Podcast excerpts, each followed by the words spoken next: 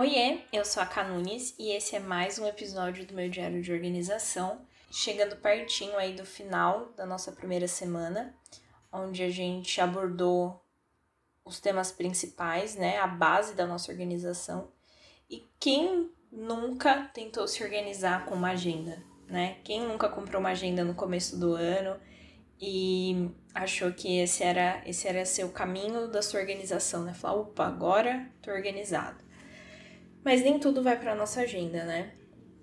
A Thaís gosta de dar um exemplo que o pessoal gosta de ficar encaixando os bloquinhos da agenda, né? Como se fosse um Tetris. Então, às oito horas da manhã eu acordo, aí às oito e três eu escovo os dentes, aí às oito e cinco eu lavo o rosto, enfim.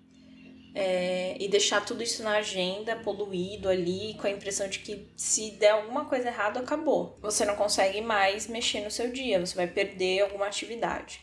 Então, nessa proposta da agenda, eu trago uma ideia diferente, que é uma ideia parecida com a que o G T D prega, que é você ter uma agenda e ela vai ser tão importante quanto qualquer outra coisa essencial da sua vida. Eu dei um exemplo, por exemplo, no texto que eu postei para vocês lá no grupo dos primeiros passos, que é a escova de dente. Mas se você não usar a escova de dente, ela não vai funcionar sozinha. E o mesmo vale para a agenda. Então é muito importante que você tenha uma única agenda só sua. Mesmo que você tenha, por exemplo, vai, uma agenda do seu chefe, uma agenda do seu filho da escola, agenda do seu marido de alguma outra coisa, ou uma agenda do seu trabalho, só do seu trabalho, é importante que essas agendas elas sirvam apenas como consulta. Você vai consultar essas agendas para que você tenha uma única sua, onde você vai colocar todos os seus compromissos, tá?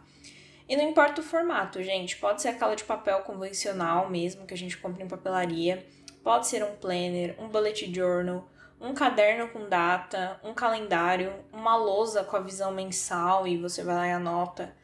Ah, eu já fiz muito isso. Você anota ali o seu compromisso. Ou um papel só com a visão semanal. Precisa apenas te atender e permitir que você controle os seus compromissos. Tá, e no dia a dia, como é que a gente vai usar essa agenda? Então, a sua agenda vai ser a primeira coisa que você vai abrir no seu dia. Ali você vai ver quais os compromissos que você tem, o que, que você precisa se preparar para eles, se você precisa pensar em deslocamento, separar algum documento, enfim. Você vai se basear, você vai ver o seu dia pela sua agenda e se baseando nesse seu dia da sua agenda, você vai se planejar durante o seu dia. Camila, posso fazer isso num dia antes? Pode. Eu vou abordar um pouco sobre planejamento, mas se você quiser sempre é, planejar o seu dia no dia anterior, é maravilhoso. Bom, depois, entre esses seus compromissos, entre tudo que você tem ali na sua agenda, você vai ter blocos de tempo para você descansar, blocos de tempo para você almoçar, enfim, para você fazer as outras coisas da sua vida, para você viver, né? E aí, entre esses blocos de tempo de viver e descansar, você vai realizar as suas tarefas que estão lá nas suas listas. Então, como elas não possuem data, elas não estão na agenda, e aí você vai abrir a sua lista de acordo com o contexto, o ambiente que você tá, e aí você vai colocando... Vai fazendo cada item ali, dependendo da sua energia, do, do que você tem ali na mão, né? O que dá pra fazer. É, ao contrário da caixa de entrada, que você tem que pegar sempre o primeiro, as listas de tarefas não funcionam assim. Você vai olhar a sua lista e vai falar, hum, o que, que eu posso fazer aqui agora? E aí você vai fazendo. Não tem um, um...